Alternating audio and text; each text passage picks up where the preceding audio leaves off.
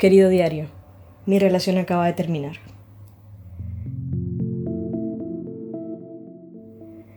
Y no me esperaba que fuera a sentir un equilibrio entre una gran tristeza y una profunda tranquilidad. Y es que mi relación no terminó por violencia, por engaños, por infidelidad. No, terminó porque nos dimos cuenta de que no nos estábamos haciendo bien, de que teníamos diferencias que volvían insostenible la relación y que si en un principio nos negamos por completo a aceptarlo y pensar que todo iba a tener solución, que todo iba a tener una salida a través del diálogo, ahora no. Y creo que no me alcanzan las palabras para explicar lo duro que va a ser de ahora en adelante despertarme cada mañana y no poder decirte, buenos días, amor. ¿Cómo estás, amor? ¿Qué haces, amor? Porque es que yo no le tengo miedo a estar sola, no le tengo miedo a la soledad.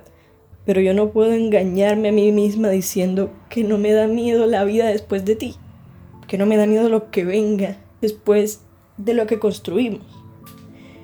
¿Y sabes qué es lo peor? ¿Sabes qué, ¿Sabes qué es lo que más duele? Que, que vamos a estar bien, que vamos a superarlo, que vamos a sanar, que yo estaré bien, que tú estarás bien y, y que al final no habrá razón para recordarnos con odio ni con rencor.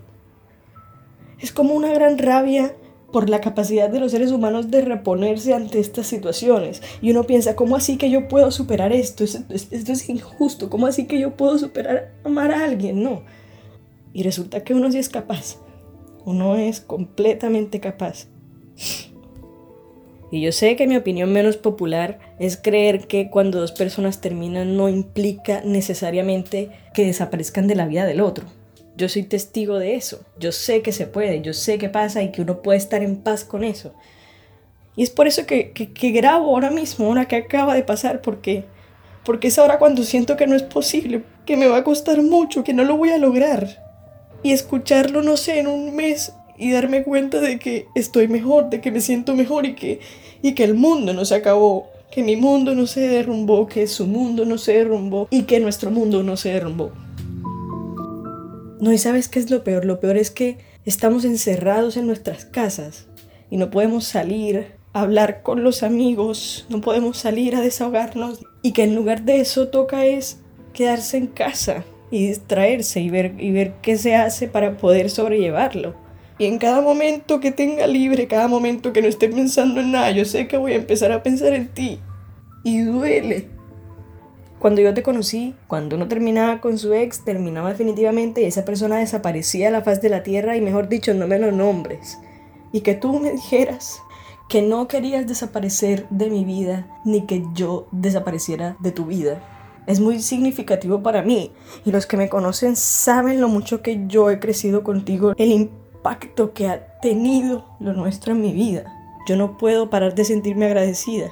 Y mi mamá, la última persona que pensé que me iba a acompañar en esta situación, la última persona a quien yo pensé que le podría decir, me dijo que todo iba a estar bien, me dijo que uno no puede escupir para arriba porque la saliva le puede caer en la cara, que sí, ahora necesitábamos crecer personalmente, resolver nuestros propios conflictos personales o, ver qué hacíamos con nuestras vidas y quién sabe en un futuro.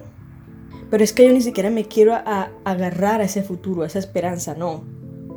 Yo lo único que pienso es en que vamos a sobrevivir, en que voy a sobrevivir. Y claro, ahora no me imagino viendo a nadie más, no me imagino pensando en nadie más, no me imagino conociendo a nadie más, porque no quiero. Pero voy a seguir, voy a seguir adelante y, voy a mejorar. Tú vas a mejorar. My Gingy. Te amo. Puedo jurar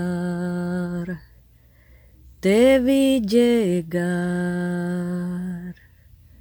como un diamante brilló mi corazón. No quiero pensar que si te vas, nada podrá calmar tanto dolor. Si tú te vas, ¿qué será de mí? Y si jamás tú vuelves, no vendrá el sol. Me recordarás, me recordarás, me recordarás, me recordarás.